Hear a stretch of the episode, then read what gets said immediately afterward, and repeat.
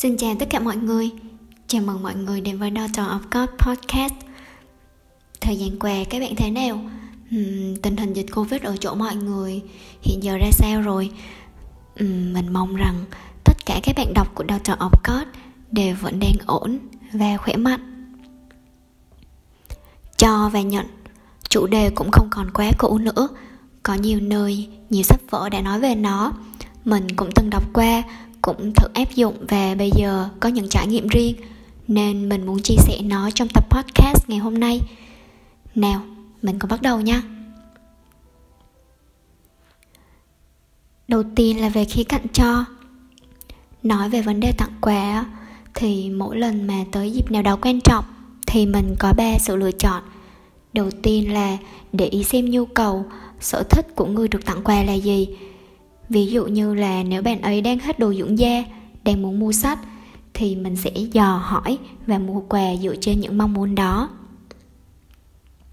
Thứ hai, nếu như mà mình không biết họ đang cần gì, thì mình sẽ đi dò hỏi bạn thân hoặc những người xung quanh họ.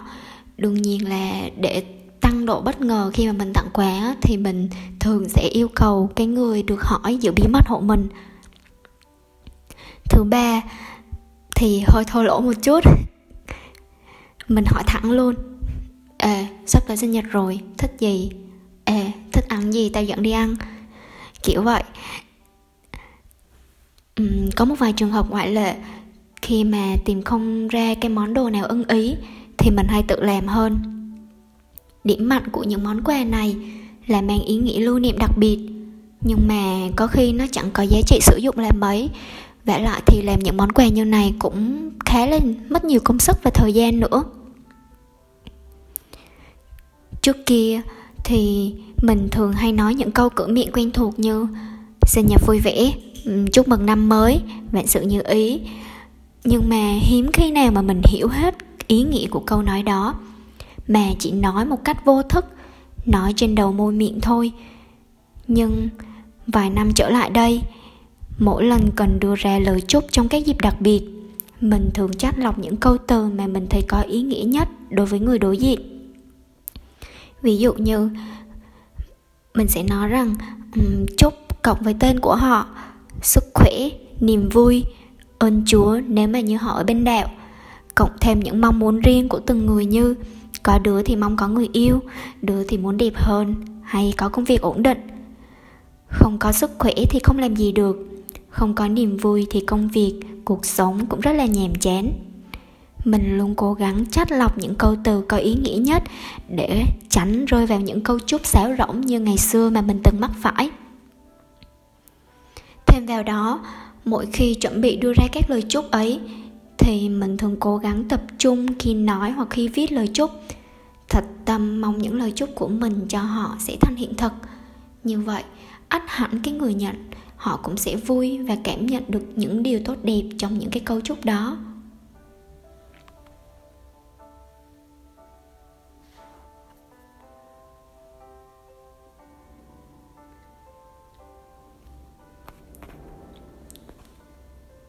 Nói về khía cạnh nhận á, thì mình có một ví dụ như này. Mình là một đứa thích dùng sổ với bút màu. Sinh nhật hai năm trước mình được tặng một bộ màu rất đẹp. Cô bạn thân của mình là một đứa cũng mê sổ với mê bút. Khi mà thấy mình có bộ màu đó thì bạn rất là thích. Dù không nói ra nhưng mà mình thấy rằng bạn ấy thực sự rất muốn có bộ màu đó. Không ngần ngại thì mình chia cho bạn một nửa hộp màu. Uhm, không phải là vì mình tốt đẹp gì. Thật ra thì cũng có những lúc mình rất là xấu tính sân si nhưng mà khi mà thấy bạn vui á, thì tự nhiên mình cũng thấy vui lây. Cờ mà vấn đề đặt ra ở đây là liệu quà mình được tặng mà mình lại đi tặng lại cho người khác á? Như vậy có kỳ cục không? Nó có tôn trọng cái người tặng quà không? Mình hay có một thói quen là dọn dẹp lại đồ đạc trong phòng.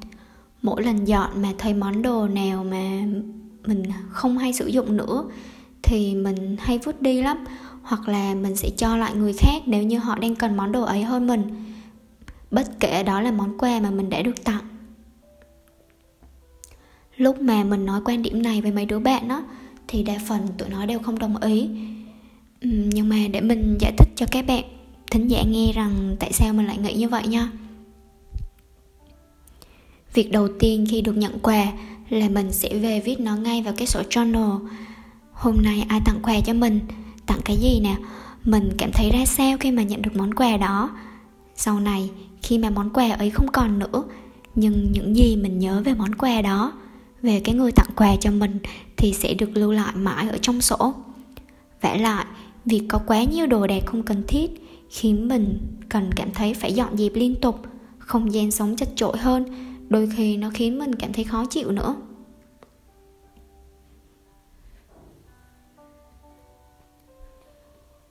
Những điều mình vừa nói ở trên không đồng nghĩa với việc mình bác bỏ hoàn toàn những món quà mang tính chất lưu niệm.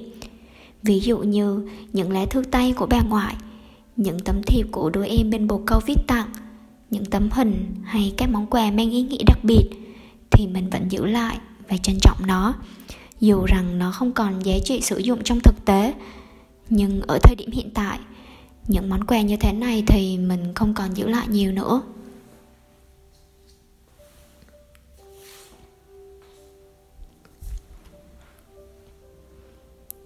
Ngoài ra, khi mà đứng trước suy nghĩ bỏ đi một món đồ, ngoài việc để tâm tới giá trị sử dụng của nó, thì mình luôn đặt một câu hỏi rằng, giữ lại món đồ này mỗi lần nhìn thấy nó, thì mình có vui không?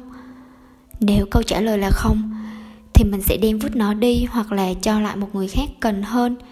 Bất kể đó là món đồ vẫn còn giá trị sử dụng đi chăng nữa. Ngoại mình hay nói, của cho thì không bằng cách cho. Mình từng được tặng một đôi giày hàng hiệu, một khóa học mắc tiền, nhưng mà có khi món quà sinh nhật của mình chỉ là một bình hoa với một bó hoa thật thảo 50 nghìn. Với một mong muốn của người tặng là bạn ấy muốn mình vui vẻ, yêu đời hơn khi mà học được một sở thích mới. Dù mình biết rằng á, khi mà mua quà cho mình xong á, thì trong ví nó chẳng còn đồng nào cả. Với mình, giá trị thực sự của một món quà không phải là con số ghi trên mấy tờ tiền hay nằm ở trong món quà, mà là công sức chuẩn bị của người đi tặng, là cái tâm, cái ý của người ta đặt vào đó và cả cái cách người nhận, đón nhận cái món quà đó như thế nào nữa. Nếu việc đi chia lại quà cho người khác khiến họ vui, thì mình tin rằng cái người mà đi tặng quà cho mình cũng sẽ vui như vậy đó. Vậy nên, việc mình vứt đồ hay là đi tặng lại cho người khác không phải là vì mình không tôn trọng họ, mà là vì mình đã đặt cái giá trị của một món quà nó nằm trong một tầng ý nghĩa khác rồi.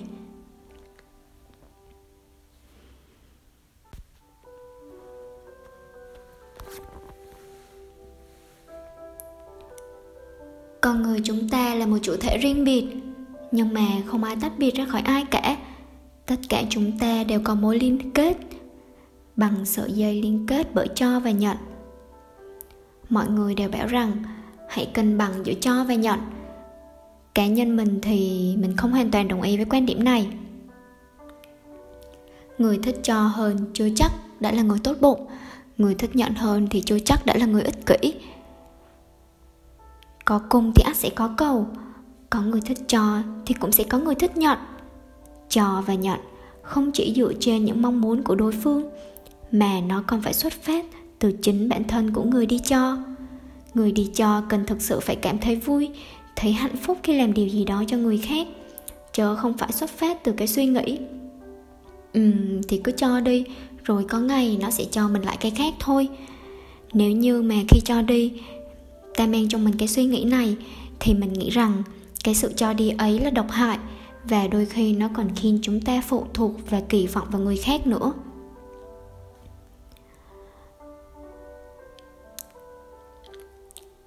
Cho và nhận không chỉ dừng lại ở vấn đề tặng quà hay là những câu chúc mà mình vừa đề cập ở trên đôi khi đó là chia sẻ những kiến thức mà học được trong cuộc sống, hay là cái bánh mì chia đôi ngày ra trực với đứa bạn.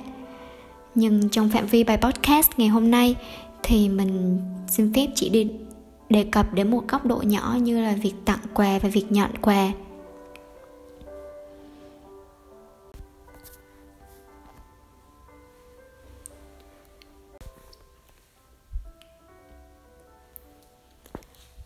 Mình xin dừng tập podcast ngày hôm nay ở đây. Cảm ơn các bạn đã lắng nghe mình nói. Chúc mọi người thật nhiều sức khỏe, niềm vui và bình an.